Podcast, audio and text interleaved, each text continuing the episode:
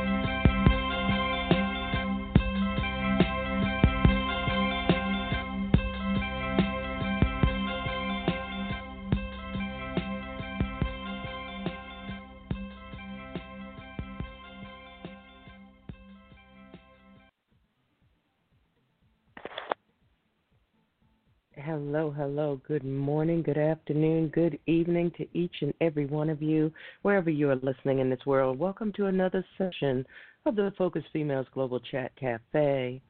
I am your host, C. Maria Wall, aka the Mediator, and Shiro right here at our ground zero. Before we bring on our panelists, as always, I want you all to know that we're starting a new format today. Uh, it's all about what's on your mind. We want to hear from you uh, today and every day, every show. We want to hear from you. Uh, of course, we will have our commentaries and our uh, starting topics, but it's pretty much anything within respect and reason. Welcome to our guest over in our show chat room. And of course, those of you who are joining us in the call query, our number is 646 478 4726. If you'd like to join us on air, of course, call in. And of course, for those of you in our show chat room, you can type your questions or comments, and we will be sure to read them on air for you. Uh, because I want us to jump right into the program, because this may be an abbreviated show today, uh, I want to jump right into the shout out to the uh, places and provinces who have supported us for all of these years, over a decade now. Uh, and then I'll bring on our panelists so that we can get started with today's discussion. And today we're going to be focusing on the editorial by Allie B. Uh, because uh, this is Mother's Day weekend, and uh, today we want to start off talking about that uh, the good, the bad, and the ugly is my suggestion. So, with that said, let me turn up our music, which uh, befittingly is called Where I Want to Go by Cass Allen, by Cassandra Allen. She had uh, sent me this song uh, to use on the program many, many, many years ago. And uh, when I'm doing the list of uh, countries, you will hear where I want to go. So, with that said, let's give a shout out to Australia, uh, Belize, Brazil, Cambodia, Canada, Chile, China, Denmark, Germany, Greece, India, Indonesia, Iran, the Ivory Coast, Jamaica, Kenya, Macau, China, Malaysia, Mexico, the Netherlands, New Zealand, Pakistan, the Philippines, Romania, Russia, Saudi Arabia, South Africa, South Korea, Spain, Sweden, Thailand, Trinidad and Tobago, Tunisia, the United Kingdom, the United States. Uh, we do still have a couple of unknowns. We're still trying to figure out who they are and where they're from. Uh, and of course, ending our list with Vietnam. With that said, we're going to hotwire all of our panelists today. Let's get this started, and then we're going to jump right into Allie B, who I believe is online as well. So, ladies, mm-hmm. ladies, ladies, happy Mother's Day to each of you, and um, welcome. And it's a beautiful day.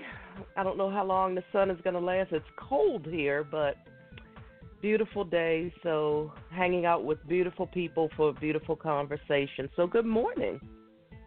Good morning. Good morning. Can you send some of that beautiful weather this way? Because we have snow. Oh wow! You all have. We don't have it yet, but um, they said that it's coming. So it's like, yep, you know, the middle of spring, and it's a wonderful snowy right. day. Um, exactly. and happy Mother's Day to each one of you, ladies, and all the listeners. Thank you. You as well. Happy Mother's Day, everyone. Was that Allie B being quiet? It is. Yes, it's like a mouse on the side.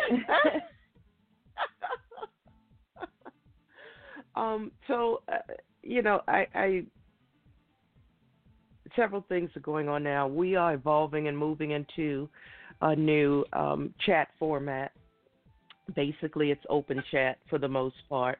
We will start off with some topics like Allie B. I want you to start off with your editorial for today, and then uh, and I we're doing a special Mother's Day show tomorrow for the Sunday morning inspiration.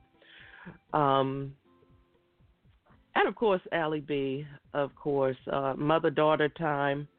Uh, anyone's welcome to join in tomorrow as well for Mother's Day, but that is a special show where we're getting down to the um, the beauty and the ugliness of uh, celebrating the parents' days because not everyone had good parents. So tomorrow is going to be a very heart to heart talk. So everyone is welcome for that as well. But I'm going to turn the mic over to Allie B because, ladies, um, a lot's going on this week and some very not so nice things. And uh, I believe that Allie's editorial can set the tone for our opening discussion for today. So, Allie B, take it away, my dear. All right. This Mother's Day, this weekend, Ahmaud Arbery should be celebrating his 26th birthday and Mother's Day with his mother and his family. Instead, his mother, Wanda Cooper Jones, and his family will mark these special occasions without their beloved son, brother, uncle, nephew, cousin, and friend. May 8th, which was Ahmaud's birthday, marked two months and 15 days since he was hunted down and senselessly murdered 75 days a mother has been without her son. 75 days two men have walked the streets free and without a care in the world. Bungled cannot even begin to describe the hack job the Glynn County Police Department did with this murder case. It was an awful attempt at a cover up. It's a relief they messed up so badly. There is no justification for what those two beings did to Ahmaud Arbery. A citizen's arrest, they called it. He fit the profile of a so called burglary suspect, they claimed. Justifiable homicide, the District Attorney decried in a letter. Open and forever shut, they hoped it would be. They tried to sweep it under the rug. They tried to sweep it under the rug of lies, racism, and a system designed to protect white men who have no other desire than to hunt down and kill black men, unarmed black men, black men running in their neighborhoods, black men minding their own business. And what meant to be a trophy of a senseless killing led to the arrest of the two monsters. Arrests that would not have happened had the recording of Ahmaud's murder not been made public. I pray Ahmaud's mother never has to see the last moments of her baby boy's life, the son who was born on Mother's Day 26 years ago. In interviews, she has said others have watched the video and told her what happened, and that is enough for her. Without question, she lives in his absence every day. Without question, this Mother's Day will be far different than any other Mother's Day she has experienced. This Mother's Day, I pray her heart, though heavy, will take some comfort in the precious memories of her son. I pray that the wheels of justice will turn in her favor and convict the men who unnecessarily took her son away. This Mother's Day, I pray for her strength and for her grief, a common grief she now shares with other mothers who have suffered similar losses. Though this Mother's Day and all others that follow are a somber reminder of the mothers they once were to their children, but let it also be a reminder of the mothers they will always be. Yeah. Wow.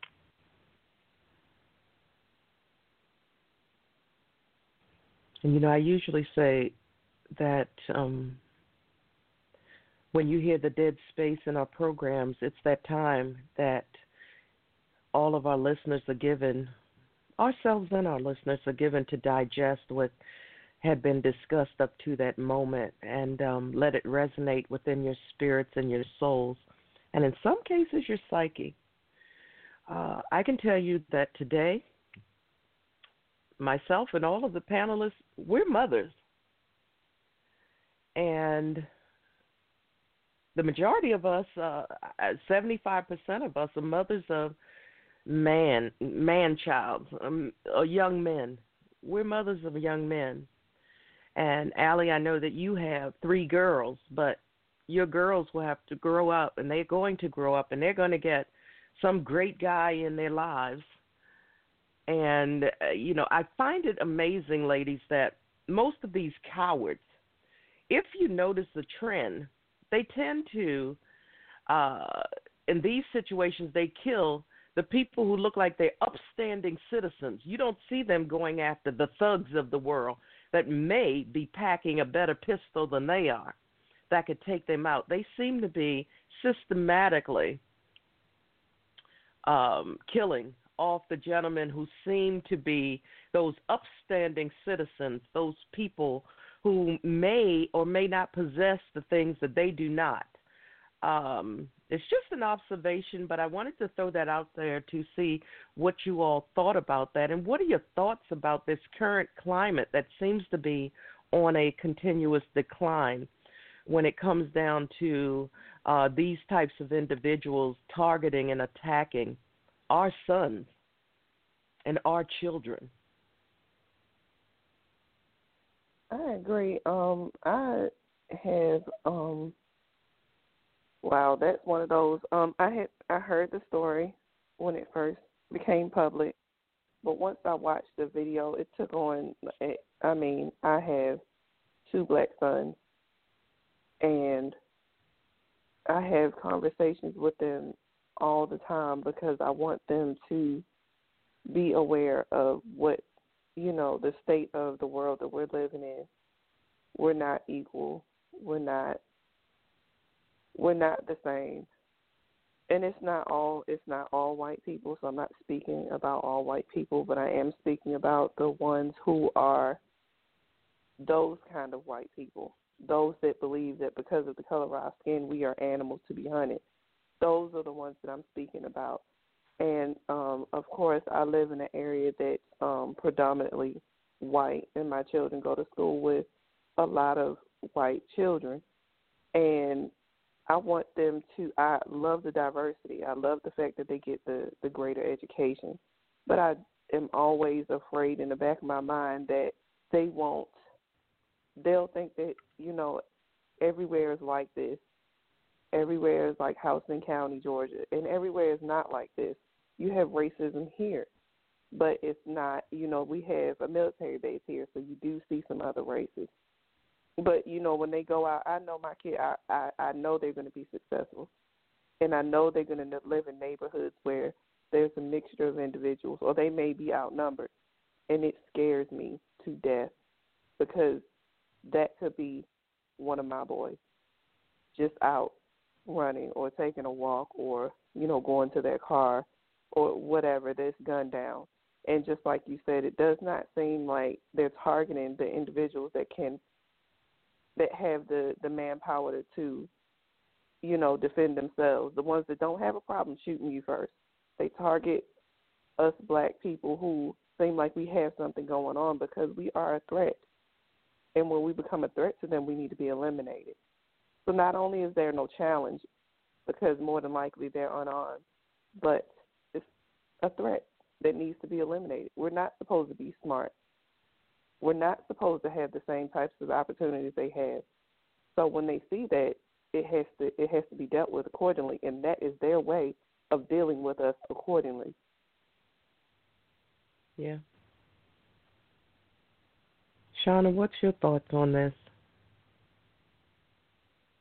Well, I know I you have a son. Just well, yeah, um, and like she was just saying that you know I too live in an area that is predominantly white. Um, when we moved out here, I think it was three less than three percent minority. I think we might be up to maybe five percent.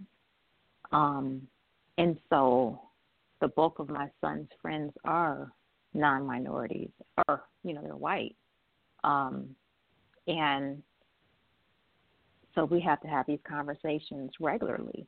And it hurts because, you know, it's like I feel like I'm taking away, you know, a part of his light, like dimming a little bit of his light because he wants to freely run as a child, you know, um, and do those things with his friends. And I have to explain, you know, because of the color of your skin and because of the hatred in some people's hearts you know, we have, you have to be a little more cognizant, you know, of what you're doing, how you're doing it, your surroundings. Yeah, it's one of his good, his closest friends. Um, you know, his dad likes that particular dad likes to camp and hike and all that kind of stuff, and you know, so he t- and he lives in a very wooded area in a uh, predominantly white community, and so I had to explain to my son, you know, look, I understand that you know, dad, you know, that allows you guys to take the little knives and the BB guns and things like that and run through the woods and do all the things y'all do. I was like, but you can no longer do those things, you know, and it it hurts because I want him to experience things and experience life in freedom, but I have to also remind him, you know, you're going to be a little black boy running through the woods with a BB gun, and a little old white person's going to see you, or a young, you know, just a person who doesn't like the color of your skin, doesn't like the color of your skin, and they can either fire and shoot at you because they said, "Hey, we didn't know it was just a BB gun," you know, or the cops can be the one pulling that trigger, and I can't take that phone call. Um, so this it's it's hard. It it is hard um, because they he can't experience life like I did um, as a child. Um, and I have to try to make it as normal as possible, but make sure he's educated um, as to what is going on in the climate, the climate of today's world, this society. Um, right. You know, when we're out, when we're out and about, you know, in the community, while it's a very family-driven community, you know, there's it's old school people here. You know, there's a lot of people um, who probably don't want to see us out here um, but because we we were told once that oh well you guys aren't the average black family, um, so I was like oh so does that make us like cool? Or does that let us on the in crowd now we can hang out in the cuddle sack with you you know? And I was really offended by that you know I was really offended by that. And um you know that that shaped my interaction with the neighbors. Um and like I know it's not everybody, so I'm not saying you know all white people are bad. Not not saying it, but it gives me opportunities to take my son into the community when we're in the grocery store and a little old lady, you know, who's walking ahead of us to the side, you know, she glances and sees us coming and she moves even closer to the side and grabs her purse. You know, and then I'll say, Well, did you see that? You know, I have to make him aware of their tactics. Um, because, you know, and I see it, I'm like, hey, she could have easily said that, you know, you reached for her purse or you made a gesture and she was afraid. So I'm just trying to teach him the ways that, you know, the, the tactics that they use to try to put our boys in these bad situations. So it's it's disheartening, um, you know, to hear what happened and to to this young man, and you know the fact that you know, and I'm the fact that what's been put out on the radio or news, they had sat on that video, you know. So I'm so thankful for however it got out, um, because justice does have to be served. But it is such an eye opener and this stuff that our babies are being targeted and sought after relentlessly by people's hatred in their hearts. And that that that's that's unfortunate and very sad and it angers me. Being the mother of a black you know young man you know i don't i want to shelter him i want to put him in a bubble you know um right and I, it's and you can't And that's the thing. It's like you can equip them with all the information, equip them with processes, equip them with, you know, how to say things, how to respond if the cop says something, you know, but, and you have to just, you know, pray and send them out in the world and hope that I don't have to go out there with any, you know, behind anybody with my nine in hand. So that's just where I'm at. Right. Right. And Allie B, I know that you have daughters, but they're going to grow up and they're going to go out into the world and meet some great guys and and then you you know you you have a husband you have loved ones and, and people in your life um how are you dealing with this what are you saying to your girls because whether we know it or not society usually shows when they're killing our black males or our minorities males but um what a lot of times you see every now and then is how they're treating females as well. Can we say Sandra Bland? Can we say um what was another one that um well let's just stick with Sandra Bland because she was very uh that was a very um um popular uh in public um incident. So what do you do? Uh, how are you you preparing your girls for uh, what they'll have to go through in life? I have to raise awareness. I have to have those tough conversations. Um, it's a little bit easier to talk to my oldest because she's starting to see things for herself and see how, you know, even how some of her classmates interact and some of the slick things that they will say and she'll come home and she'll talk to me about it. They're trying to keep those lines of communication open um, with my now six year old. I haven't quite approached it yet. Um, I'm not quite sure how to explain it without making her feel that, uh, you know, there's certain people that she needs to avoid, and you know, in turn, end up avoiding a lot of people that wouldn't harm her. And in my household, I have uh, two stepchildren, and I have a stepson, and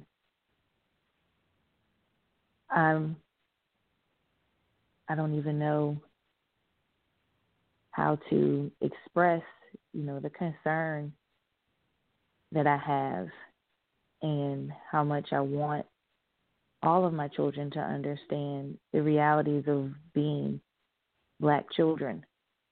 And some things even remind me of when I was younger. I remember I had a little friend who whose house I wasn't allowed to go into because her parents didn't like black people. And I could only play with her outside.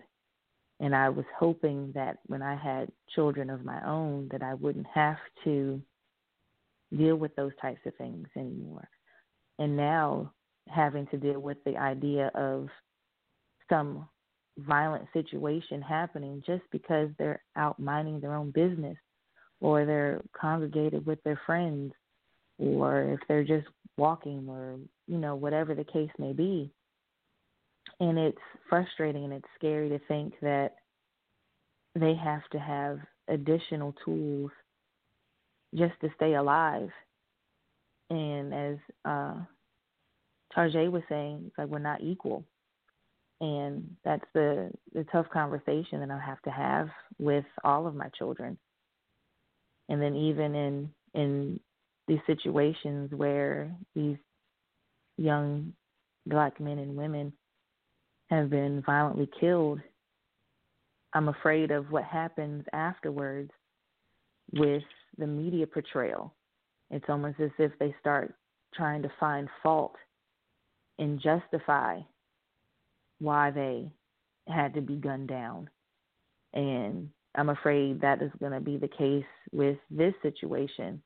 And just reading some of those reports that, that even in death they try to villain, villainize, and it's just it's disheartening. And then on top of all of this, you know, to hear see them say that, you know, I was watching, I was listening to the news last night about this, and you know, I was not aware until yesterday that you know until this happened, you know, that Georgia doesn't have a hate crime law. And I'm like, out of all places, you know, out of all, you know, there should be one of all the southern states that has this hate crime law. And to hear that, you know, oh well, they don't have if it doesn't have to do with like a um doesn't have a hate crime. They don't have this hate crime prevention law. So if something happens, it commits a crime, and it's not like initiated or uh, motivated, you know, by a bias. It's like they can't pursue that charge. Really? And I said, okay. So it's just so much has gone on, you know, in some of these states. And I'm, like I said, I'm just grateful that this came to light it reminded me when we a few years ago we were I was coming from the high school with my son. He wasn't in high school at the time. We were coming from high school. And there were these I think there were three they were young kids, you know, probably eleven through thirteen, young black guys. Or maybe four. It was four, I'm sorry, and it was one Caucasian gentleman, little young boy. And they were, you know, hanging out playing and they were walking toward probably the rec center because the rec center is on the campus of the school. And I remember those young black guys, you know, like they were playing, but they were they were almost it looked like if to someone like they were kind of capturing or holding the little white boy hostage because they were pulling on him and you know, but they were all laughing because I'm sta- I'm parked next to them so I can see them. But I wrote I remember I rolled my window down and I said, "Hey, come here," and they looked at me I said, well, don't come too close to my car because I don't know you. But I said, let that little white boy go. oh, okay. And the one boy looked at me and I said, let him go. And they said, we're playing. I said, I know you're playing. And I said, but for someone out there and a, a cop that's drive by, it doesn't look like you guys are playing. It looks like you're roughing up this little white boy. And the one boy instantly, you know, let go and took a step back. And I said, I'm trying to save your life. And I said it as a mother, but it this reminded me of that. And I know how I know my community. I know my community. Mm-hmm. When I mm-hmm. was out here showing doing pictures for an appraisal company, one of my community people said, Hey, what do you have? And I'm like, Excuse me? What do you have? I'm like, What do you mean? She said because she came out to the car with her shotgun. Um, she goes i now know why you're here and i chose to ask questions before i pointed. And she said but you're driving around taking these pictures in some on some of the rural areas out here. And she said we all have shotguns. What do you have? Ooh. and oh, after wow. that i did some yeah but it was an eye opener because i you know I wasn't raised with all this, you know, around, you know, so this was like I, you know, I was raised like, hey, you know, like let's just you know, all go together and run around, So it was just like it was an eye-opening moment for me because I'm like I am in these back streets, and nobody knows I'm back here, and we have open fire in my community. So we hear shotguns going off all the time.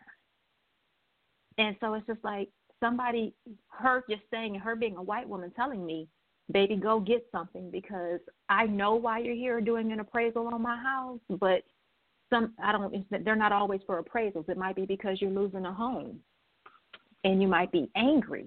And then here's some little black girl coming on or near your property. And I'll say near because I can't enter the property, cross the property line without their permission. And I can get shot.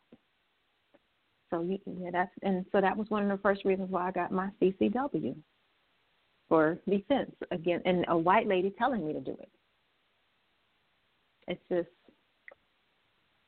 I don't know, and it's the what I don't what I have to try to get my son to understand is because his again the bulk of his friends um, are white when they don't under they don't understand why I don't let him go do certain things and they're like, "Oh, come on, Miss Stevens, come on." And I'm like, you know, I'm sorry, you guys don't understand. And I've had a couple conversations with a couple of their parents to say it's not we like you, you know, we like you.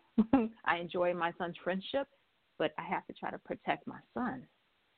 And until I can trust that mm-hmm. he would act on what I'm saying to him versus the peer pressure of the children who don't have to experience these things, it's a wrap for him. like I'm sorry.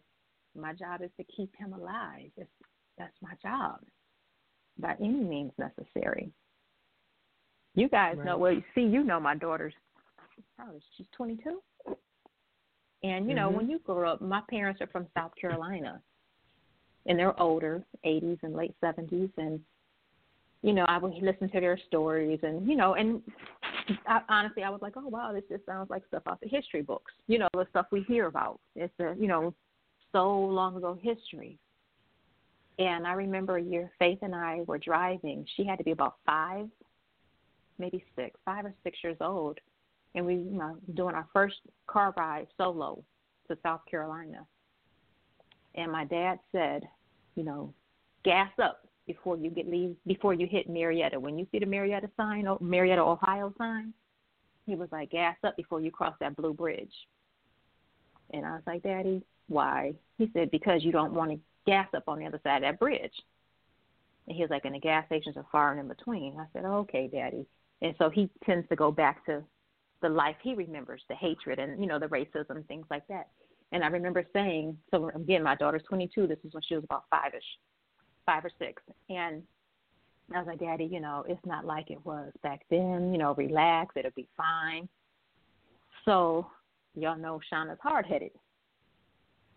I see the blue bridge. I look at the gas tank. Oh, we're good. And we cross the blue bridge without gassing up. Needless to say, we needed gas shortly thereafter. And I remember seeing it was a BP sign on, you know, I was on the right hand side, and you get off and you had to go down into like a valley. And I can't tell you what city after the Marietta Blue Bridge um, it is, but I went, we got off, and I had a little Ford Focus. We got off and we went down. I'm like, okay, it's daylight, you know, it's we're good, you know, it's not 1950. And I go inside and give the guy cash for the gas. And as we're standing outside, and you know, she's outside the car talking to me, and I'm pumping, and these two gentlemen drove down the hill approaching the gas station on their four wheelers. And they had shotguns across their laps. And I'm like, okay, well, we're in, like, I'm like, whatever, is that West Virginia, Virginia? Oh, this just, they hunt. This is a hunting area. So I wasn't alarmed by the shotguns until they approached us. They drove close to us and asked us what were we doing. And I'm like, okay, isn't it obvious we're getting gas? You know, so I looked and I said, we're just getting some gas. And he, the one, the gentleman closest to us said, "Well, I'm gonna need y'all to get on up out of here." He said, "Where y'all headed?" My daughter, being young, and we're headed to, you know, Florence, South Carolina. And I, I, I kind of tapped her. I'm like, "Be quiet, you know, get in the car and be quiet." And the other gentleman cocked his shotgun and pointed it at us and said, "I guess y'all better be going out of here now." And the fear that I felt having the shotgun pointed at me in the valley of God knows wherever I was with my young child. In this day and at that time, it was like in this day and age, I can never mm-hmm. explain that. I never want to feel that again. And I remember just stop stop pumping the gas. I wasn't even finished, you know, with the money I paid, and I just I didn't go for the change. I just hung up the little gas thing, the handle, got in my car, and pulled out. And I just remember driving and crying because I was a like I just should have listened to my dad, but just did I just experience that in this day and age? Like this is in the early 2000s. That I really just experienced this. Yeah, I did. Yeah. It's very prevalent. It's still here. Um, we see it in our workplace. We see it in some of our neighborhoods. We see it everywhere. And to hear that infamous, you're a different type of Negro or you're a different type of this, but let, you know, let's take this a step further. This is deeper than black and white. It's Jews against blacks. It's Asians against blacks. It's Latinos against blacks because a lot of these people who the whites tend to attack as well, they still think that they are a step above the black man. And the hatred that has been unleashed in this country uh, lately, in the last three years or so, has permeated throughout the world. So the brown people are being attacked and targeted everywhere. And we need to understand that it's not just a black and white issue, it's a black against the world issue. It's a brown against the world issue. And even then, no matter the current regime talks about the border, the border, the border, keeping these Mexicans, as they call them, out, out, out. But then the Mexicans here still think that they're better than the blacks here who were born here, who are Americans, who came here legally. And they still think that they're better.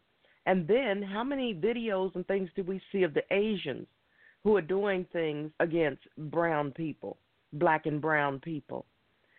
So this runs so much, it's us against the world. So my next question, I think, should be or is where do we go from here? Because we see the infamous right now.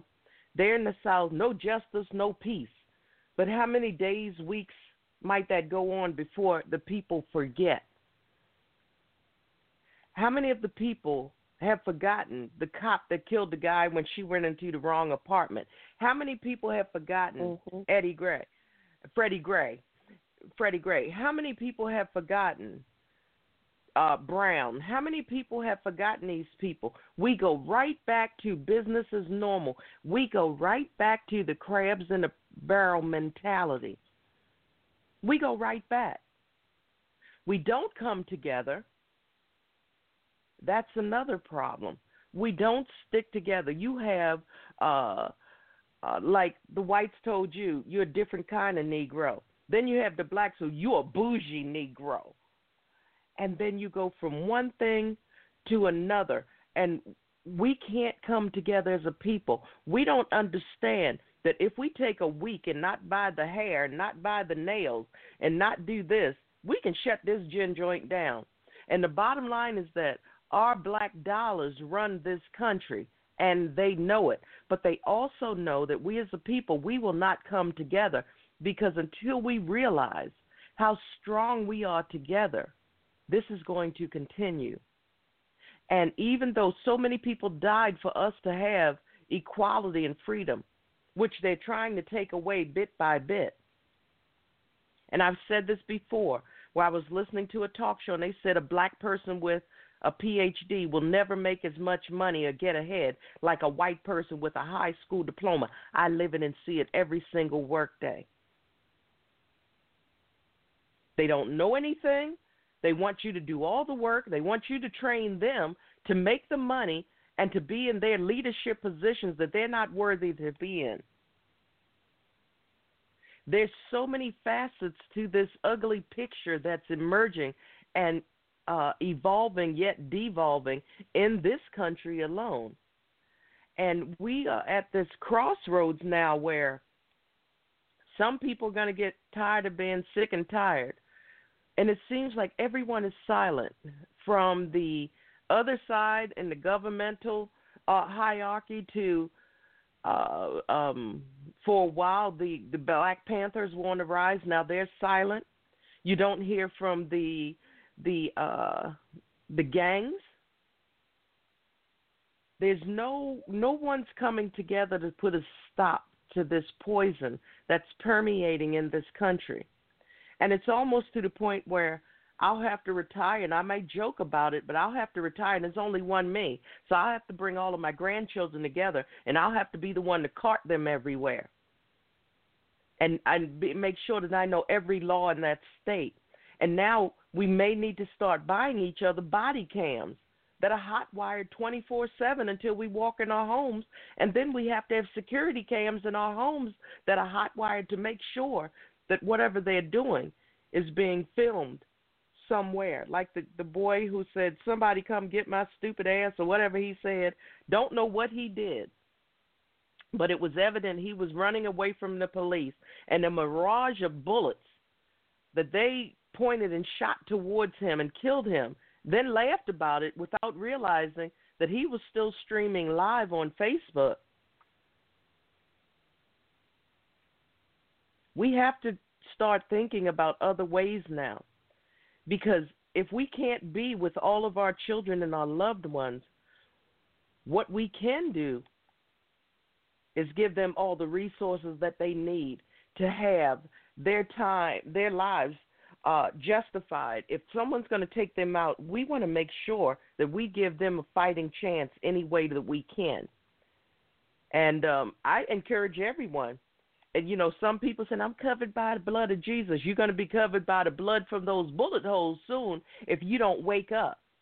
God is not going to come down here and protect you from those those racist police, from those racist father and son teams, and those racist neighbors who choose to target you and hunt you down because they're pretty sure that you don't have a weapon to fight them with. They're pretty sure that they can get away with it and go to their secret meetings and celebrate taking of a human life because they consider us less than human and nothing at all. And you have a regime in charge now who feels the same way. If you're in our mm-hmm. chat, uh, if you're in our call say, Benita query, just put a Benita just put a comment in the chat that said, unfortunately, this is still prevalent in this day and age. It is embedded in the fabric of our culture. Benita, can you expound like what it was a, a particular point um, when you said it is embedded? We'd love to hear a little more. And we have a caller as well. Awesome. So while we're waiting for Benita to do that, we're going to welcome a caller. Uh, last four is 7244. 7244. Good morning. Hello. Hello, peace and power, Queens. How's everybody this morning? Well, well, how are you? I'm doing just fine. That's great. Um, my name is Equanif, and I'm, I'm calling from South Carolina. Um, and um, just weighing in on um, this this aspect of the discussion that you guys were, you know, surveying. Uh, and it is a one. It was it was kind of uh, very saddening, and I'm not going to say awing because things like this doesn't doesn't really shock me. Uh, just kind of like after you know Dylann Roof came into uh, the church down in in Charleston, we had our people. If it was not the next day, the day after that where we were saying, "Hey, we openly forgive you. We forgive you." Dot dot dot. Why did you do this? And in this case, where this brother was killed, right? Uh, his best friend has now come out saying that, "Hey, this is not about race." Right? Why he is saying that, and that is this man's friend. I don't know if this is a shared type of thinking. I'm not sure. You understand? But this is the type of frail thinking that we have to leave behind saying that it's not about race. It's not about skin color. Oh yes, it was a hundred percent. Because if that were a white boy jogging, even if they said they had a white suspect robbing, I'm pretty sure they would have given that white boy an opportunity to live. Just as even in a similar case, the little boy that uh, you know was led the cops on a high speed chase, right, and was shot ten times in the back. You understand? This is no different than what was going on with people or with our people, not all people, with black people 40, 50, 60 years ago. All people in America were not getting dog sicked on them. All people in America were not being ousted from being able to use a public restroom. All people were not being hanged from trees. All people don't have these illustrations to help remind them of the traumatic experiences they've had in their historical coming.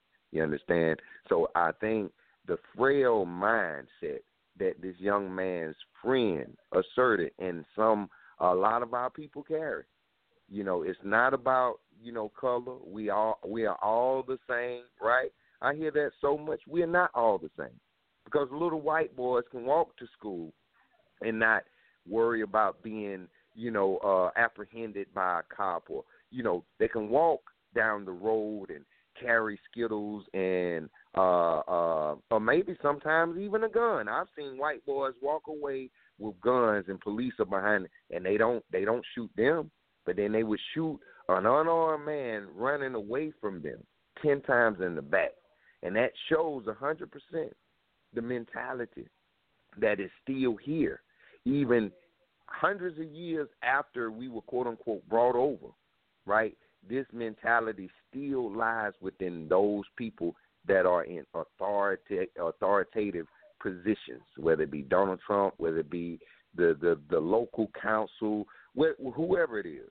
These types of right. mentalities are still lodged into the thinking, into the very fabric, into the very makeup, the infrastructure of America that we see. So it's no wonder that we have Donald Trump parading and promoting what he's promoting because it's still an imperialistic, capitalistic, uh, monopolizing mind that supports white supremacy, the white, the good old boy, um, good old boy system. So great conversation you you queens are having tonight, and it is a one, um, not tonight, this morning, and it's a one that we need to have because now we're coming up and celebrating Mother's Day, and our mothers are going to be. We're needing you guys to be strong for us to help support the type of the quality of men we should be. You understand? I've seen a lot of homosexual, and I'm not taking any shots at anybody, but I've seen the degenerative side of of us as men be supported. I've seen, you know, we we support a young man putting on a dress. I've seen women support uh, a, young man going out there playing or, or having five and six girlfriends. We need to stop supporting these types of images of our men and start to support the strong images and encouraging. Our, and we appreciate those women that do. You guys that already do that, we appreciate you all. I thank you so much, and I hope that you can hang around on the call because I'd love to uh, get your uh, opinion on where where are we? Let's take everything out of the, uh, the equation right now because where are we going wrong, and what do we need to do to make it right? Because there's so many people, especially on social media. I get tired of seeing people they they post all of these things and they're doing this and they're doing this. I said, but you haven't posted a solution. We come here every Saturday. We keep it real. We bring it. Whether people listen, hey, we're putting it out there. You know, you can bring all the knowledge to the people, but you cannot make them take it and think. So we're doing our part as best we can while trying to stay ahead of the hatred for ourselves and for our loved ones. But as a male, where are we failing as a people? Where, again, as I said earlier, they can talk about no justice, no peace for a couple weeks, and then all of a sudden, if you ask the same people, who are some of the people that you were fighting for a year ago, two years ago, five years ago? They can't even name them anymore. They don't remember the Trayvons. They don't remember the Browns. They don't remember the Blands. They don't remember this young man. They won't remember this. They'll go on with their lives, and you have the people that say, "Well, you know, I ain't got no problem." I'm like, okay, so until it it's okay until it comes to your door. That's what you're saying.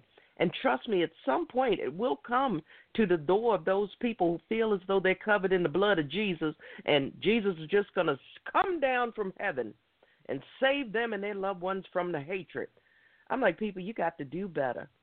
Because this, I tell people in a heartbeat, the only reason why you're alive is because you're over there right now. Your forgiveness comes between you and God because you targeted my loved one. You did that with intent and malice. And this young man who they just killed, to me, they're going through all of these motions to pacify until I see a conviction and a conviction that has the proper um, sentencing to go with it. They're going through the motions to pacify the people yet again. And in the end, they'll say, well, you know, the grand jury said they don't have justifiable cause because they thought that he was a robber. Robber of what? No one's looking at the facts. That's how law works, but they run by a different set of laws that has That's nothing right. to do with the actual law. So, what do you th- what do you think about that?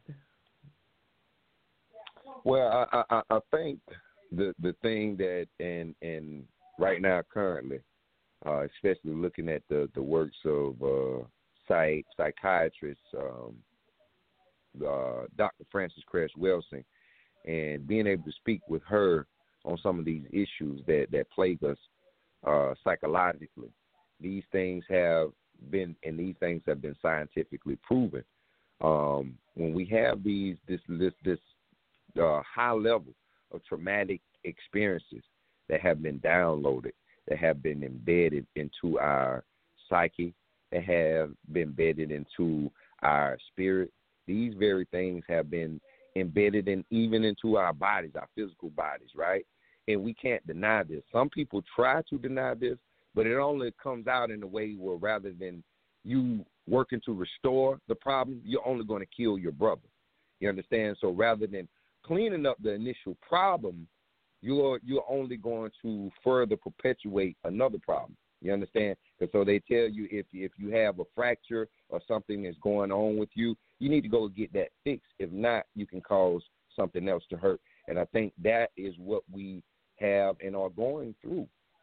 Uh, we have we are seeing the same things to, to to to be so important. Where I'm thinking that the issues that we're going through today is so advanced or so far from the issues that people were going through 50 years is basically the same type of issues where our quality of life is not quality of life of our ancestors is not respected and nobody is going to do that for us because the majority of our people are waiting on like you said the lord to do that for us rather than going over to service our ancestors or thinking about them we're just saying, well, hey, I'll just think about the Lord, and I don't have to think about the ancestors or Sandra Bland because they are with the Lord, right? And when I think about the Lord, I'm thinking about everybody. So I'm killing three birds with one stone.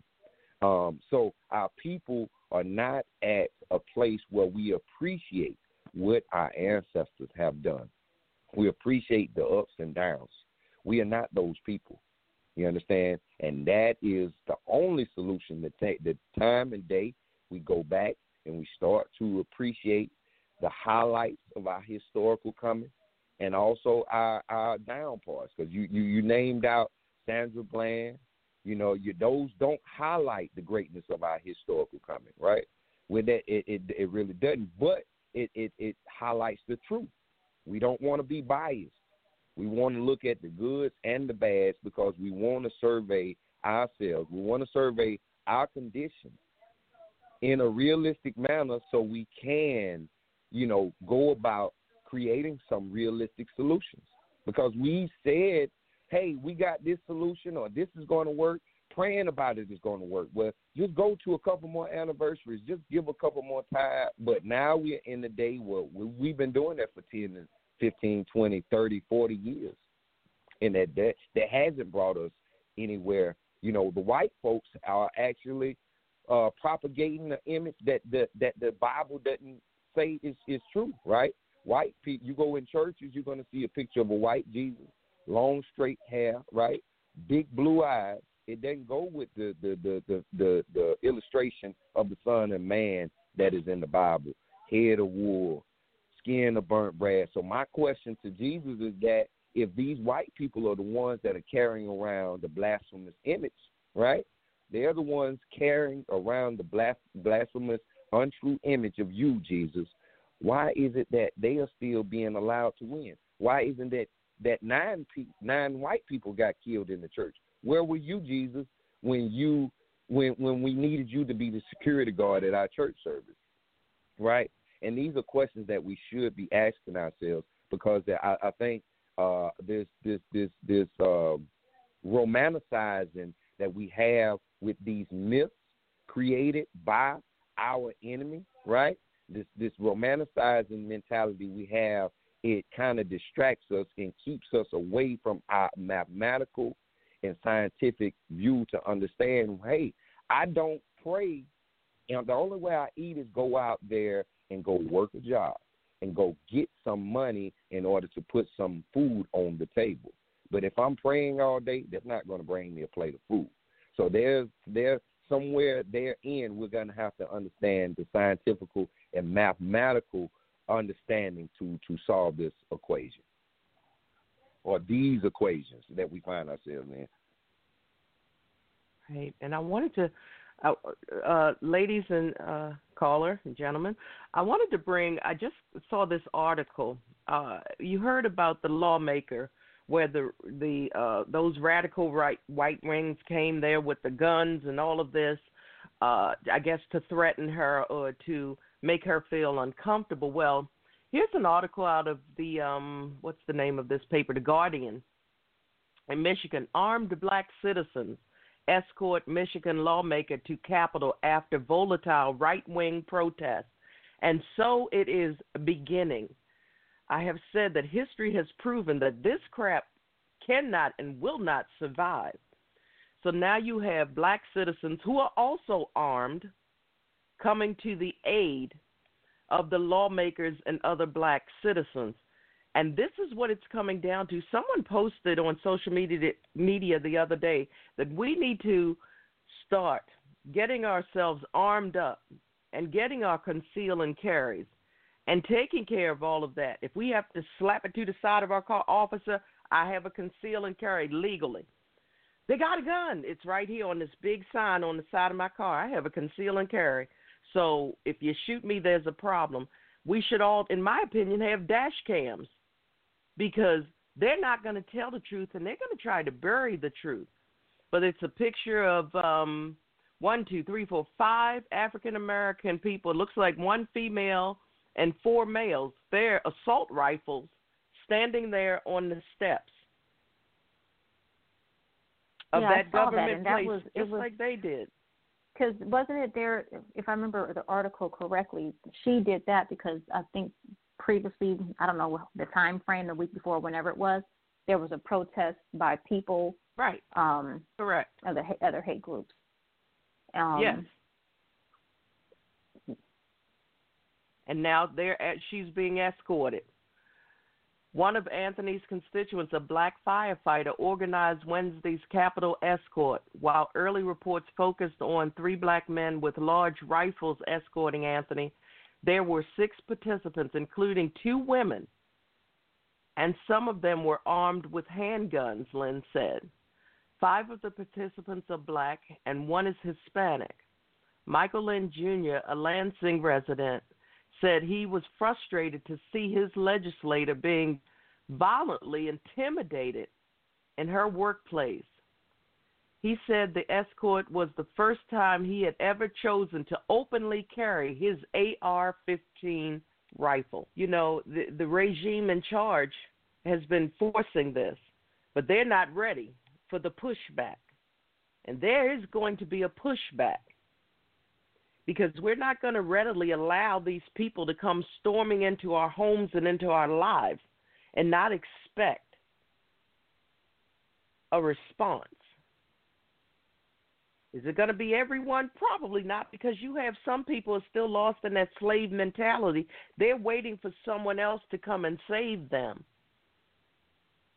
But it's coming. This is the beginning. You're going to see a lot more of this. This is just my personal opinion, but it's coming. You're going to see a lot more walkouts on workplaces. They think that the pandemic is leaving them without employees in workplaces. People need to understand you have a plan. You come in one day and you tell them, by the way, I quit, but you have another job lined up to go to.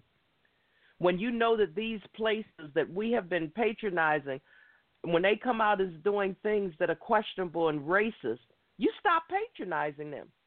There's some places, Denny's, Papa John's, I have not patronized them since they proved who they were. When they chose to start being emboldened by their actions, I chose to keep my money. I've saved a lot of money by not supporting racist businesses. Just something to think about. Ladies, are you there? Does anybody anybody want to chime in on this? Because I'm getting sick and tired of being sick and tired.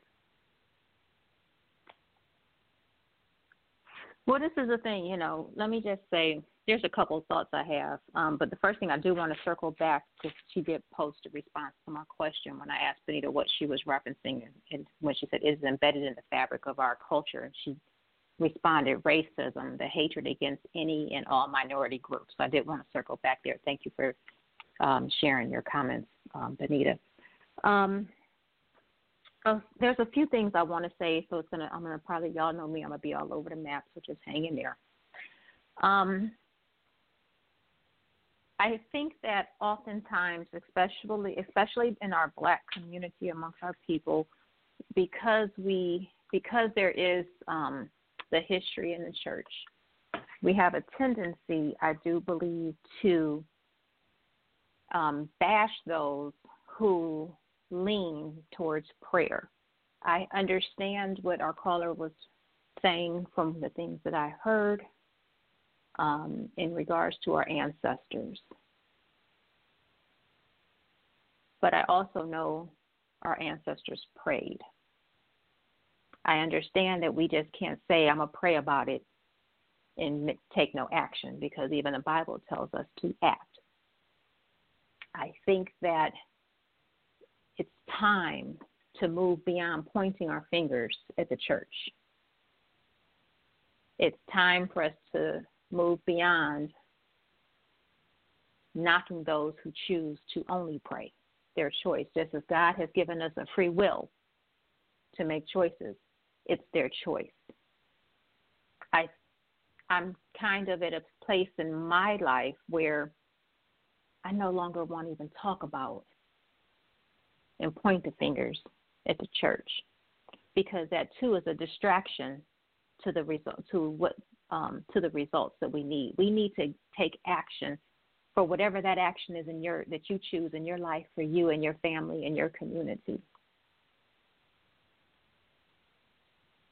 If we keep pointing our fingers at the church or any other organization, it deflects now and turns into let's bad this place. I'm not saying that's what the caller was saying. I'm just sharing now how I feel. I Oh, and huh? I'm sorry. I'm sorry, sis. I'm sorry. No, no, go ahead, caller. Okay, and You're our you guest. know, I, Please speak. yes, ma'am. Yes, ma'am. And I, you know, definitely appreciate the the young lady's, um, you know, response. And I'm a one that that definitely uh, is, uh, you know, coming into this this Mother's Day weekend. I'm able to celebrate uh, a very praying, or several very praying grandmothers. Um, they they prayed hard. They devoted Mm-hmm. the majority, a lot of their time, a lot of their. I remember my grandma uh, giving money to the church on countless amounts of, of Sundays, right? And where that was what that was, I'm I'm assuming because when she died, she was 89 years old, and she was one of those folks that gave her tithes religiously, right? And to say that you know there was young a young man speaking, and and I'm in the African priesthood, and I'm of course not bashing, but I am a one to honestly because even in the church it said uh, one of the scriptures that took me out of the church was they that worship him must worship him in spirit and in truth. Right? We can do the spirit thing when when in the church we were doing the spirit thing, but we weren't doing the truthful thing because that white Jesus was still hanging up in the background, right? So while we are praying and we are looking at our relationship to Jesus or we're holding high to Jesus, and then God is definitely basically one and the same as Jesus, you're looking at that white man right? That's just a reality, regardless of what the scripture says. So when you look at that, that right there is, a trick. We've given uh, over a trillion dollars to the church, right? But to say that we don't have any jobs for our people, to say that we don't have, I'm upset because I, I do have a brother. His name is Michael Robinson. He has a church up in Kentucky. His church is the only church that in now in these times and what happened to this young brother, he's talking about he as a pastor is going to defend himself with a with a firearm. I have so many pastors that I've heard that say, Well, hey, just pray about it. I got Jesus on my side. Some people say, Well, I don't need a gun. I got my six I've heard a man say I got my sixty six shooter. My sixty six verses, I got my Bible with me. And if we're actually in your spiritual uh, uh, stability and your and your devotion, that's great. But to say that, hey, just because I prayed or just because I got this Bible in my pocket, I can walk out in front of the road and I can, you know, um, um, and, and, and I can encounter danger and not mm-hmm. be, you know, no, no. I, I think that's a that's a frail thinking, and that's a thinking that when we assess the situation, because we have prayed, we as black people have prayed to uh, Christianity or within Christianity to, to Jesus. We paid more homage to Jesus than white people even pay homage. White people are not going to these anniversaries and going to be in church all day. They don't do that.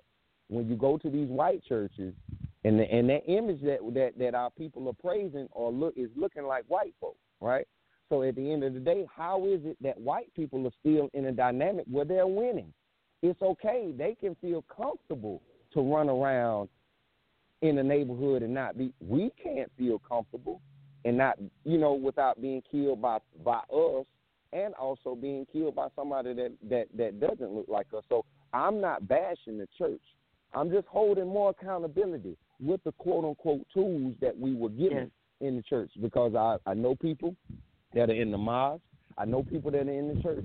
I know people in, in, in many different forms of religion, and I don't. I need everybody because on my in my neighborhood you might have various different denominations, very di- different religions, and that's why I say it has to be a point where we put that to the side, and when we look at the thing that makes us common, and that is 100% what our ancestors gave us, because we are created in the image of our ancestors. You understand? And my ancestors were black. So therefore I bring I, I have their struggles and as well I have their their you know their their high points, you know, their accomplishments. So all of that is wrapped up. So so even when we when we're talking about having a history of coming from a history of hanging in America, that doesn't come from all people. All people, my ancestors had that embedded.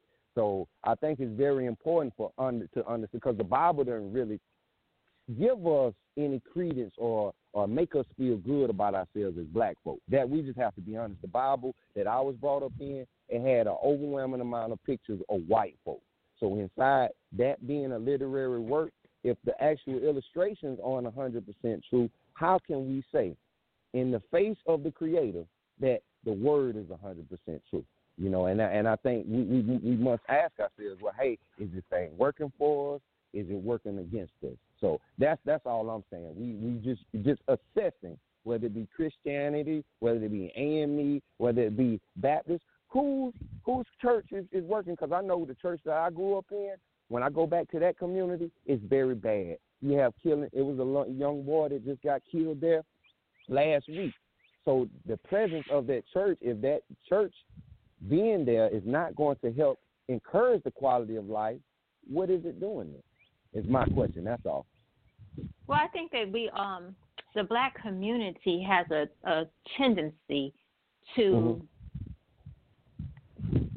To run to the church to be a savior when they don't even act in their best interest in their own homes for themselves to save themselves. I think that what and what I was trying to point out, one of the points I was trying to get to earlier was that when we have discussions such as this and other topics, we quickly, as blacks, point a finger at the church. When this is bigger than just the four walls of a church. Our upbringing was predominantly centered around Christianity because of the impact of Christianity during the slave time. The, you know, slave owners, here's the Bible, you guys got to read the Bible. I get all, I understand that. My hope, my hope is that we, when we have these discussions, that we don't even have to bring up the church. The church dwells within each and every one of us. It's not the four walls. God dwells within every each and every one of us. If I am created in his image, guess what? Where is he at? Within me. So that was my point, was like, yeah, the church has its flaws. Every organization has its has its flaws. I understand, you know, I had the little blue Bible with, you know, Jesus sitting under a tree with the children around his feet growing up. you know, and you flip through and every so many pages you had a picture and an image of what the writer and the author of that particular Bible or publishing company wanted you to see embedded in your head. But just as those pictures embedded in the heads of all of all these people that you know that God or Jesus is white, when we I think when we have these kind of discussions and all we talk, you know, we often bring up, and I'm guilty of, this as well. We often bring up the church we are embedding a picture and presenting it to the world as, you know, church. Church is bad. Church is this. We portray church hurt just as they portrayed and embedded in our head the pictures of the Jesus they wanted us to believe how he is or what he looked like. So I have moved beyond the church, pointing the finger at the church, because I've realized that the, the churches that I have experienced are ran by man. Some with good intention and some not so good intention. But as long as I focus on the running, the man-made churches that are they're being ran on the, their own laws and their own beliefs, and that takes my attention off of God. I am no Bible thumper, but I have I believe in my God because He has provided when all I did was pray. In wisdom, because the Bible talks about wisdom, and to get an understanding, I've learned now how to move beyond just prayer. I've learned to move beyond just pointing the finger. I learned to move beyond my own church hurt and say it's bigger than the church. And I'm I I personally was convicted of pointing the finger and calling out pastors by name that I felt were sending messages that were contradicting God's message of love. Right? And I got I felt convicted from that. Speak against people who don't say truth. You mentioned caller about the, the verse says in spirit and in truth. The, the problem with the perception of that verse is that everybody has their own truth. Some are misguided truths. But some truths are people's experiences. Some truths are to brainwash people. I get it.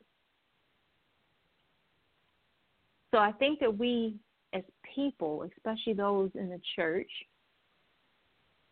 just need to get to a place of knowing your own belief system, not just knowing it, owning it, walking it, knowing why you believe what you believe. But we can't keep pointing the finger at our church hurt because then we it take it shifts us to a whole different topic and it distracts us from putting that energy into saving our children, saving our homes, saving our lives, even just moving forward in life. See, mention the whole salary cap. If I'm always blaming the man, blaming the church, it's going to prevent people from tackling the real issues because the enemy is going to distract us. We get distracted by the shiny, you know, bling things as C said, you know, this was a time during this whole virus and we're all at home. This is a time where a lot of us especially you know women who visited various salons, we we learned how to self sustain. I, I believe it was Tarjay that mentioned was that last week. I'm sorry, a couple weeks ago we were on here. The things that she has learned how to do herself. So the, some of the distractions, the shiny blinky things, become distractions too. So what may, can we may I do? interject? It, yes, ma'am. Go right ahead. I think that I think that somewhere we this got lost in translation. It's not the church itself. It's the people who are sitting here basically using the ideology of the church is their reasons for as we've all agreed upon not moving. Right, staying right, in stagnant right. waters. Okay? That's right. And I you and can I understand pray that, on, but and, and, and, and but when you talk about the church, we're not talking about the institution itself. But there are so many Mm-hmm. people that say, for instance, you know, I'm covered in the blood. All these people that went Mm-hmm. out during the COVID back to church and said, I'm covered in the blood of Jesus. Then they got COVID 19. right. I'm right. like, okay, so no, let's come that, back but and I'm talk saying about that we this. can't keep talking about the church because if we keep focusing on the conversation about the church, we're not focusing on the solution. well, and, and, But we're and not see, talking and- But and- about the church that is- itself. part of that is We're talking about talking about the we're talk- church is. Go ahead. What we're talking about, we're not talking about the church itself. We're talking about those people, the main people that would tell you, I got my Jesus and I, I'm pray about it. But when it comes time, when that militia is coming down your street and the people who are praying about it say, God, give me the strength. You have your, your conceal and carry. If we need to come together and use it, we're going to do what we have to do. Those same That's people right. are talking about, God's going to save me. They the main ones that'll be coming there to take part of the spoils after the war Right. and act like That's they right. had a rolling part in it when they were actually right. sitting in silence using using the church as their issue. It's a different dynamic. Look at it from that point. We're not pointing the finger at the church itself. We're pointing. We're saying that there are people who use the church as their reason for not moving, and no, that's I got where that. it comes I in. totally got that. Yeah. No, I, my whole And- thought, and- and- my whole thing isn't not just that I, I get it. People, I've been in church. I've planted churches. I get it. That people use that, but I'm just my whole thought, my whole comment was about moving beyond discussing it and just focus on sol- you know, talk about the various Well- solutions, the You, you can't move beyond we it. know that's all what part we're of- talking about. We know part all of of it. this, but we talk about it all the time. Is what I'm saying. We got to move beyond talking about the same thing all the time because you said you want to talk. What's the solution? What are we going to do about it? We tend Well, to I, get I, I, I, I say this. I, I say this right here. What's the solution that I learned on the outside of the church? And that if I Mhm. were in the church, like if you utilize the quote unquote stories, if there were enough stories of Jesus in which, like I said, going back studying, doing the truthful studying, Jesus was actually created in the Council of Nicaea. You understand? And the Council of Ni- Jamnia. There were several councils, archbishops and uh, cardinals and other people that would come together to talk about what was going to go into the Bible. So when we're talking about us having this relationship with Jesus, that's the one that, hey, I have to be honest with. Because I used to say I love Jesus. I used to say I love the Lord, right? And I got into the Bible where I started studying. And in the study in the Bible, it, it, it removed the part where it tells me about my greatness because I was great before the Bible. That's what they don't tell you in the Bible. That black people already was here thousands of years, and we were able to maintain civilizations for thousands of years. So with us accepting this, that's basically discounting what our ancestors had done long before any Jesus had come or any Jesus had even started to become written about, is the reality. When you look at Constantine, going into the Bible is very important because a lot of our people go by the Bible rather than going into the Bible. So I would say, even in the Bible, if we were rather than romanticizing and saying, well, hey, we actually get in there and do some studying on those Bible studying days and asking, hey, what is the Torah about?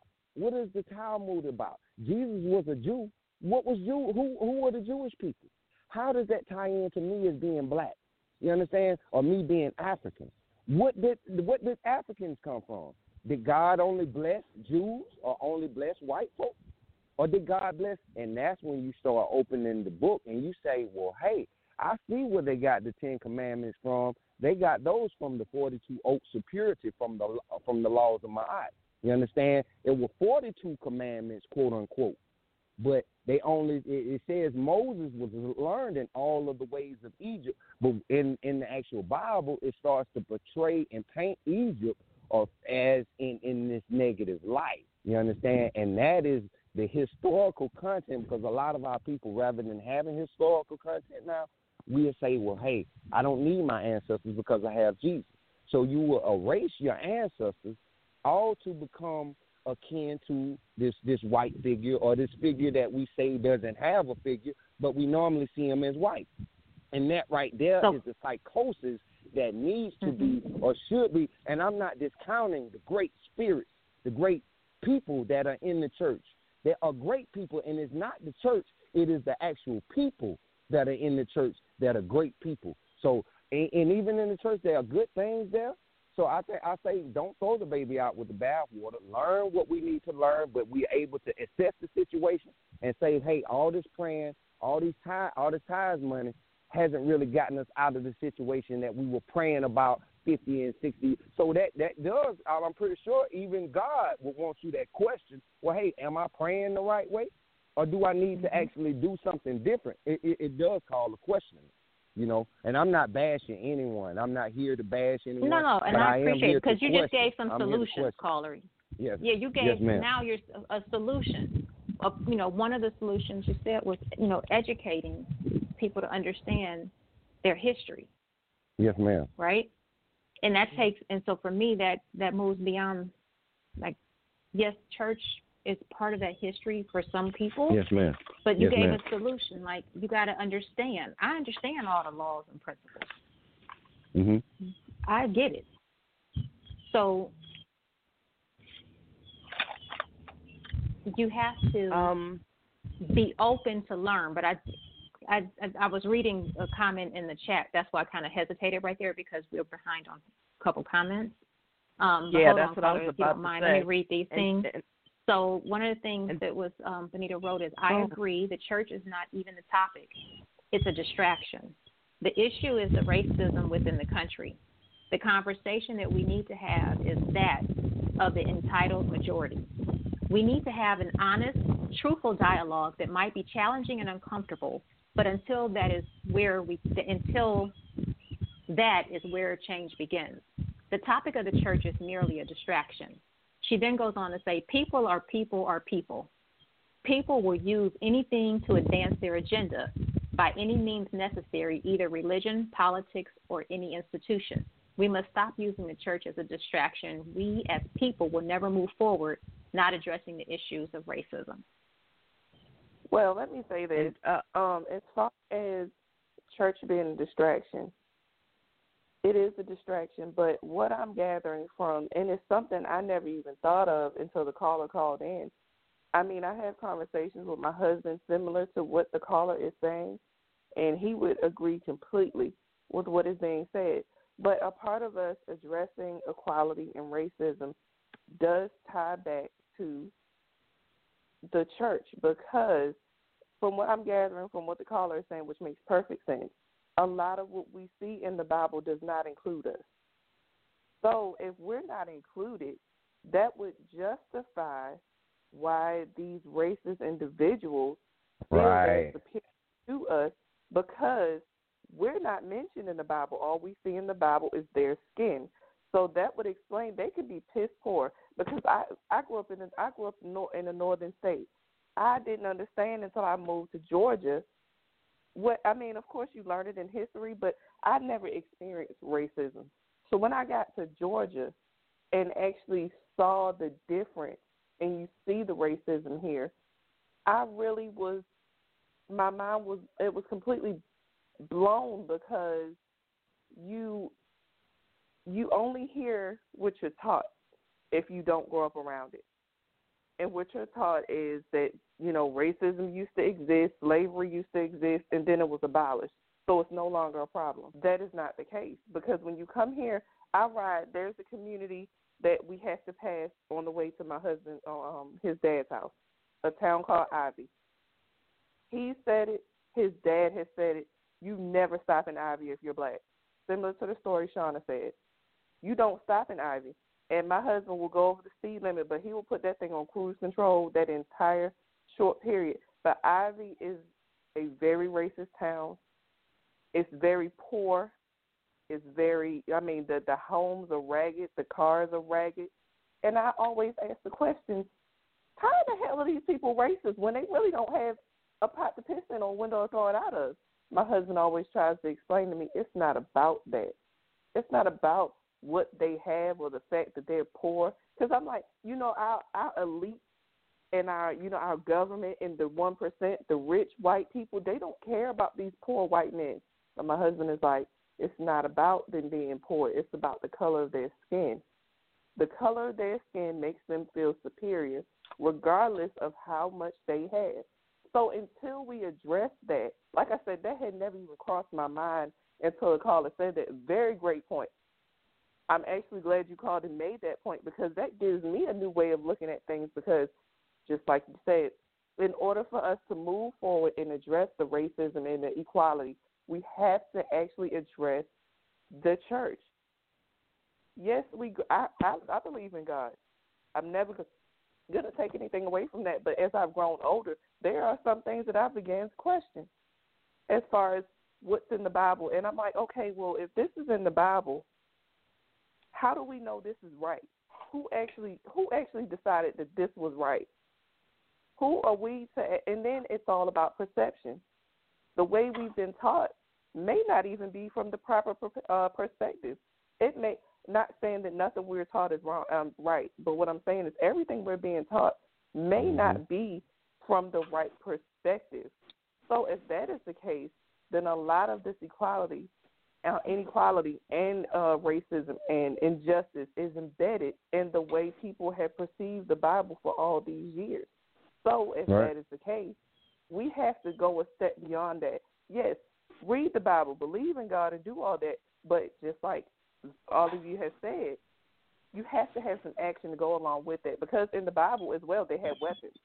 So God is not telling you, you see all this stuff going on around you, be unequipped. He never said that. God gave us common sense. So if you don't want to go out there and get that, you know, concealed carry, or you don't want to protect yourself because you think that prayer is the only thing that's going to get you through, we'll read about you. And and and, well, and just me... to add on what I'm, I'm shutting up. Go ahead, I'm shutting up. Go go go ahead, Queen. You go ahead, sis. Okay. I want to say this um, that we have to remember how the Bible got here in the first place. Mm-hmm. When the Europeans came, they brought that book with them as a vice of control.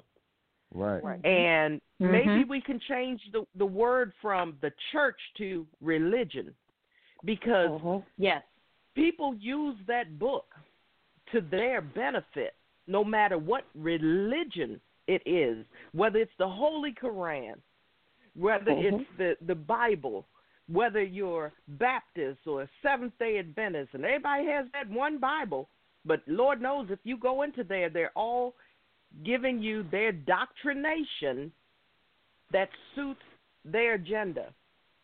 One of the biggest mm. businesses out here is the Mormons. And more mm-hmm. and more is emerging about that as a business. And this isn't knocking anyone again, but the truth is out there. And there's so much emerging now. Religion as a whole is a way to indoctrinate the people to that particular viewpoint. The Bible is a book. And many, many years ago, Shauna, I don't know if you remember, I said, you can say, I can put a chair in the middle of a room and just say, tell me about it. You have mm-hmm. some people who could say, well, it's just a chair in the middle of a dark room. You know, some people say, well, I'm tired. I'm going to go sit in the chair. And someone could say right. something else. And then they say, well, Maria, what did it mean? it means that it's a chair. And I asked you to talk about it. So again, this is um want to thank you, Benita, um, um, for your your words and your participation today. It was appreciated greatly. Uh, if you have to jump off, listen. You have a great uh, day, and if you're a mom, have a great Mother's Day, and if you're an auntie, have a great Mother's Day, and do all of those wonderful things. But we're at about 28 minutes left in our show, ladies. So again, I'm going to go around the room. Be mindful of your time. Um, if uh, is Allie B still here? Because she's been quiet. I'm still here. Allie B is still on. Um, go around and give us some words of encouragement for today and beyond. Give us some words of encouragement where we go from here, because uh, I want I want to end today with the caller leaving the last words because I think that we're on to something here, and it's about being the solution. And we've come up with a few. Stop taking what you're hearing from the pulpit to the history books about religion and the Bible. Learn things for yourself because until we understand that, we can't move forward.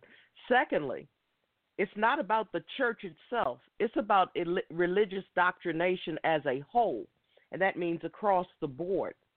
Again, it comes down to us standing up and learning for ourselves, which society says that they know the people are lazy, and we're not going to do that. So this may be something that we have to sit down and call it. I hope that you call back again because we may be on to something that the world needs to hear. And I don't know if you were on at the beginning, but this is a worldwide show. And we say the things that some people aren't ready to hear, but we're going to say them anyway. And we're going to bring them from our different points of views, and hopefully it'll resonate with someone that helps to awaken more of the sleepers in this world. So, with that said, we're going to start with Al- Allie B. We're going to go to Tarjay, uh, you, Shauna. I'm just going to end the program, so then it'll go from you, Shauna, to our caller, and then uh, we'll go from there. 26 minutes, so everybody be mindful of your time. Allie B, take it away. All right, some words of encouragement. Going back on what uh, you said, C. Maria, just go ahead and we need to educate ourselves. We don't need to take things uh, for face value. We need to dig deeper and work on being the solution. That's always uh, the saying that my principal says: "Be the solution."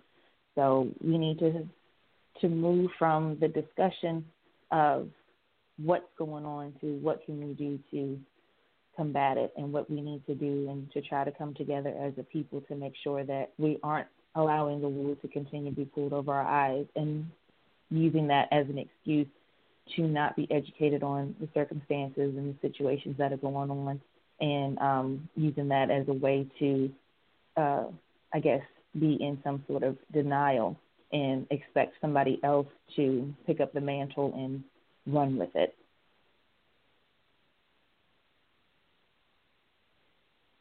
Yep. Tarjay? Um, I would just say, um, same thing, educate yourselves educate your children, educate anyone that you know maybe in your life that's willing to listen. Um, have these conversations because these conversations are not comfortable. They're not, you know, things that a lot of people want to talk about, but they need to be talked about. They we have to talk about things that are not comfortable. Religion and politics are among those things that are not comfortable. Racism, religion, and politics. People don't want to talk about that but we have to address them.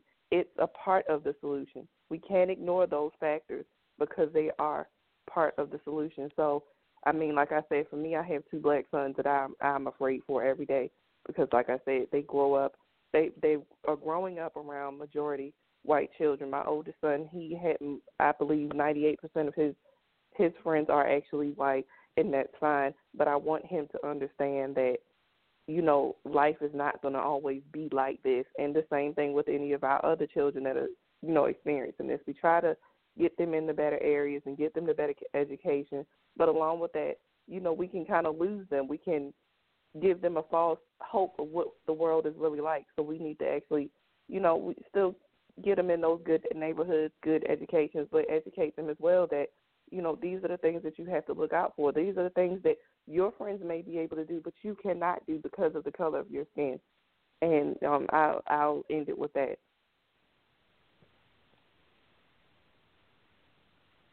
Am I sorry, next? I was on Shauna? mute. I was on mute. I'm sorry. um, so the first thing I want to go into, and I agree with both of my, with both Allie B and Tarjay, um, and I want to say that, you know, you can never awaken. This is a quote. You can never awaken using the same system that put you to sleep in the first place. Whatever that was that covered your eyes and hindered you from thinking for yourself, you cannot use that same system that puts you to sleep. Right. Like my sister said, be educated, walk in wisdom, surround yourself with, with wise counsel. Don't move in anger, move strategically, with thought, intention. Just know that in order for change to happen, action must take place. And we are all responsible for taking action, if not just for our home and for our own families, that would trickle to the community, to the state, and worldwide. Challenge everybody to this week, this coming week, do something different that can make a change, that can make an impact. And in closing, I want to say that happy Mother's Day again to all of the beautiful mothers out there. I pray for all the mothers who have lost a child. You are not forgotten and you are loved. So in peace I go and in love. Caller? Yes. Well, I want to say uh, it'd definitely be hard uh, trying to come up behind all those uh, strong words, encouraging words, those loving, caring words uh, displayed by you, you, you great queen. And I too celebrate uh, a happy Mother's Day, not only this weekend, but all days. Every day of, of our lives, we need our mothers and we need our mothers at prime. Um, so so we do appreciate you not only on this weekend but all days. And I think uh, one of our issues is that uh, that we have been dealing in a patriarchal system. Uh, you understand? Because a lot of times when we pray, we we only look at God as being He, but then nobody comes to this earth without coming through a mother. So I think it's very important to, as you guys say, go back and ask those questions. Ask if our uh, if our uh, connection with the Creator is is organic as it needs to be or as it should be. Have we put enough time in studying and connecting the dots in our religion, in our historical content, as we have for our, you know, uh, our schooling?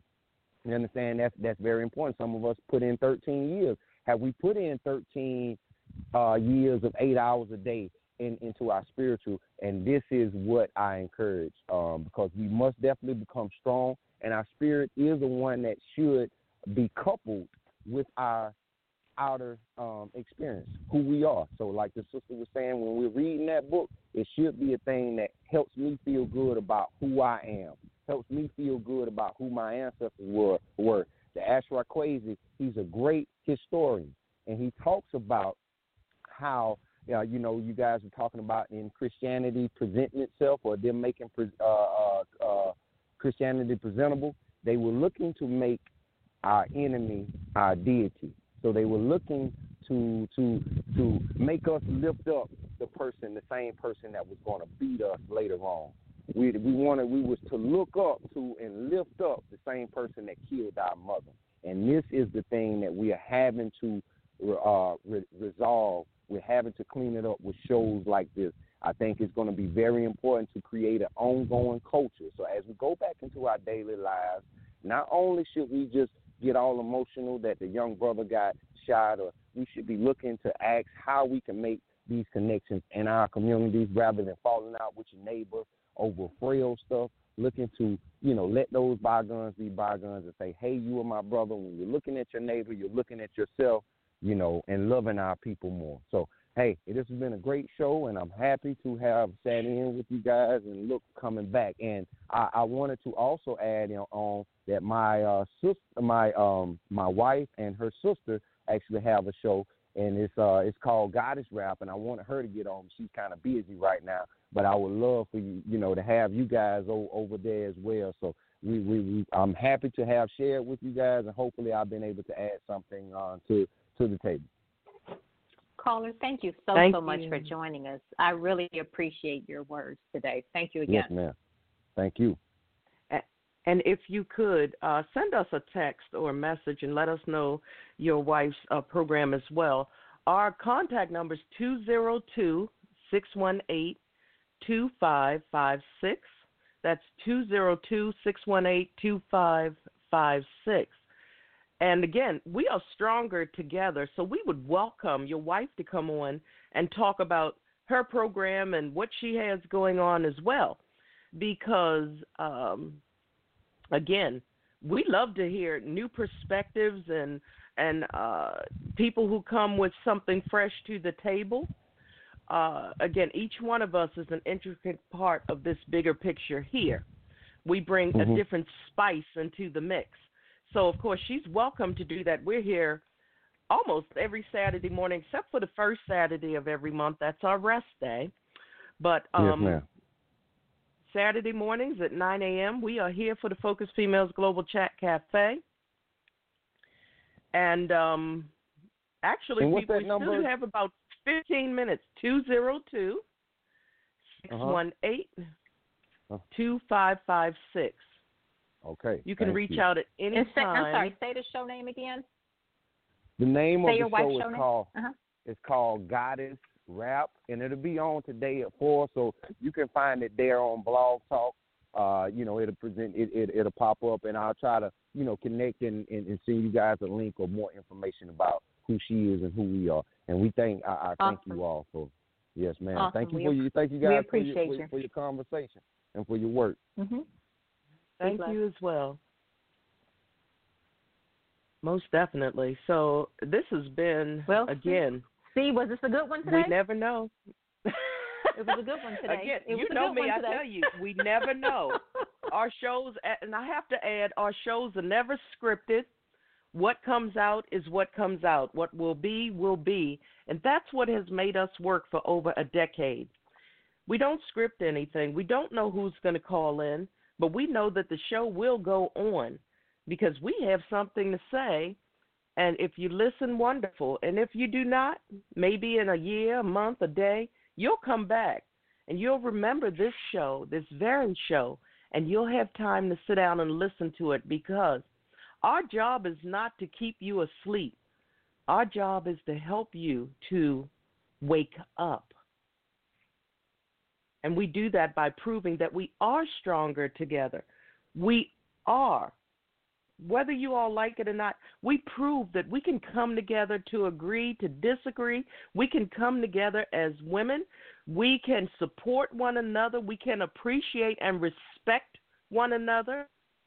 These are the things that we have to start bringing to the forefront in order for us to survive and become the ancestors that our children will be proud of. And that's what so many of us are working towards now. We have to change our train of thought. We cannot continue thinking that we are part of the European way of existing and surviving because we're not. We never will be. I know we might not see it in my lifetime, but the best that we can do is provide roadmaps where those coming after us can have some type of guide to work towards it. Whether we ever get there, I cannot say. But it's up to us to be that change that we talk about in the world. As Shauna said, and everyone said, it's not about the church. It's not about that at all. It's about us educating ourselves because no matter what people say, knowledge is only powerful when we take action upon the lessons that we have learned. If we don't do that, then knowledge is useless. And there are probably some people, ladies, that are going to be hot with us today. How dare you say to question the Bible? That means to question Pastor. Why can't you question Pastor? Why can't you? Because while you you you, know we can go back and forth, and while you're sitting up here, Bible says that I'm a tithe and I'm gonna be fine. But where's your tithe going? Ask questions. The church was supposed to be built for the people and the communities. Where's the church in your community? Ask questions. How can you help the church to be more productive for the people and your community? Ask questions, people. Get involved. That's all we're saying. Get involved. Be that change that you're either waiting for or that you seek so dearly. Be that change. These ladies have evolved since this all began. I have evolved since this began. It was a young lady who came out. I met her initially. She had showed up at one of my real life uh, events that I had many, many, many years ago. Her name was Storm Ennis. And um, a few years ago, she had come on for one of our anniversary shows, and she said, "She said I've watched you grow. You've come a long way from the person who I saw when you were speaking at that event to that particular day." So we all have room to grow. All of us, each of us here are leaders in our own right, and we're still coming into our own. I remember when Tarjay first started, she said, uh, "No, nah, I can't do no talking on the radio. Mm-mm. That mm-mm. I'm fine sending you something to read, but mm-mm. I'm not going to do it." Yet here she is. Allie B, I remember. You know, I'm so busy. I'm so busy. I can't do this. Well, sometimes when you know that you're working towards your own destiny, you have to make that time. And here she is. Shauna, I met many, many, many, many years ago. She was speaking on someone else's event or platform. And I reached out, a total stranger, and I said, Hey, do you know what you really possess? I see something in you that I don't think that you actually see in yourself. And I don't know how many years ago that was, Shauna, but I know it was a long time ago. And here she is. And every day, every week, we still learn each other. We come with different points of view because we're from different eras, we're from different generations. But we all come together for that one thing to help people heal through their hurts. And that's what makes us work. We cannot be duplicated, we can't be imitated because each of us is an original. And we come together to, ra- to make this program an original production every single week. And wherever we're drawing our inspiration, motivation, and energy from, including each other, what the universe has for us sends to us every single week. And here we are. We are that sisterhood. We are that sisterhood that's known as focus. We are the females who offer clarity, unity, and success. We are the sisters of focus. We don't have to be connected by DNA. I speak about my little blended family all the time. And we are very blended. Trust me when I say we're good and blended. Um, when it comes down to a blood tie, for me, being the matriarch, there's one blood tie, but there's five, six, seven, eight love ties. So again, I need you all to um, to understand that and move along. We are getting calls in now I'm pretty sure it's coming in from our business line, so it's probably a caller coming in, someone from Washington, D.C. Um, so we'll get to those. I'll get to those after our program ends. But, ladies, I want you all to know how much I appreciate each and every one of you and how proud I am of your growth and how far you have come. And I still, you all know that I'm the visionary. So I see, I have already envisioned where you will end up. And my uh, encouragement to you is to keep moving forward, keep climbing.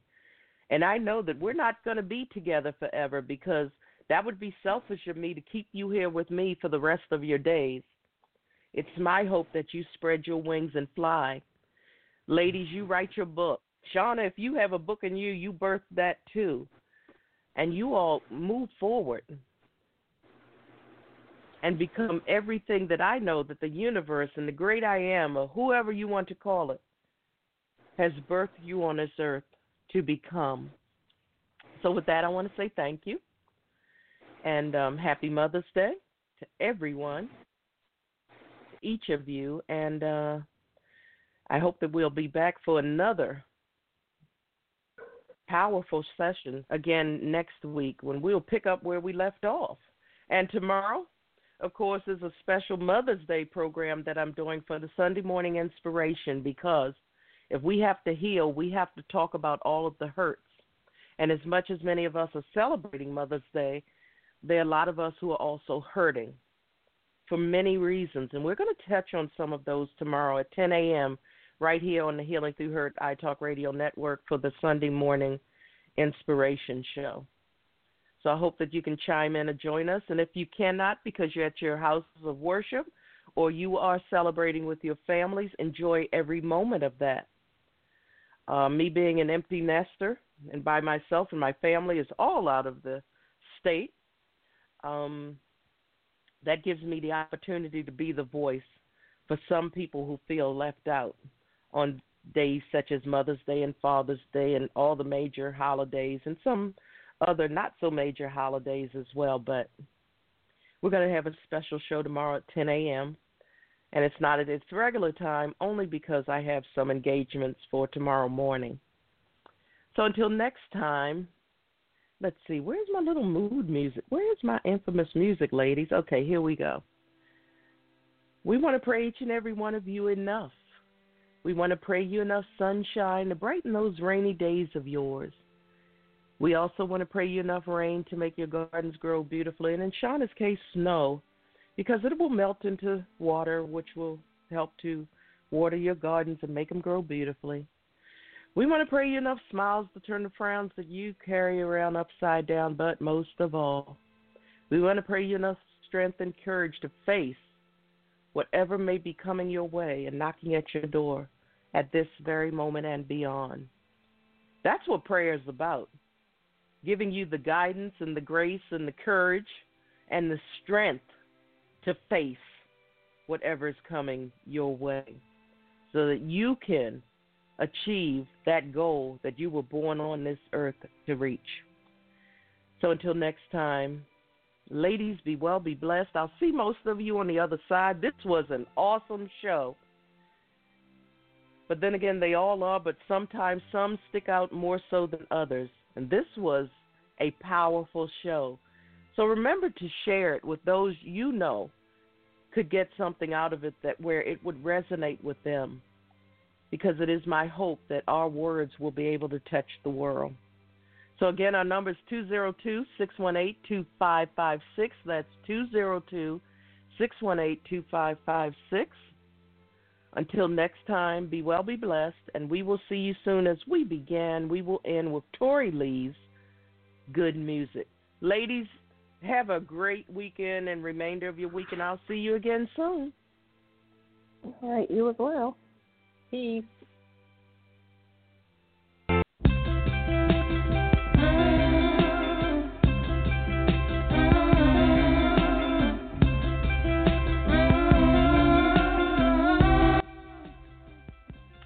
Remember I announced that this was going to be an abbreviated show and it turned into a full two hour show anyway. But again, we never know what's going to happen, so wow, this is really great. Have a great weekend, and I'll see you soon.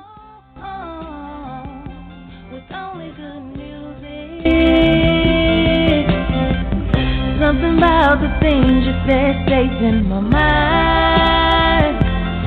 Makes me wanna sit down and listen to you.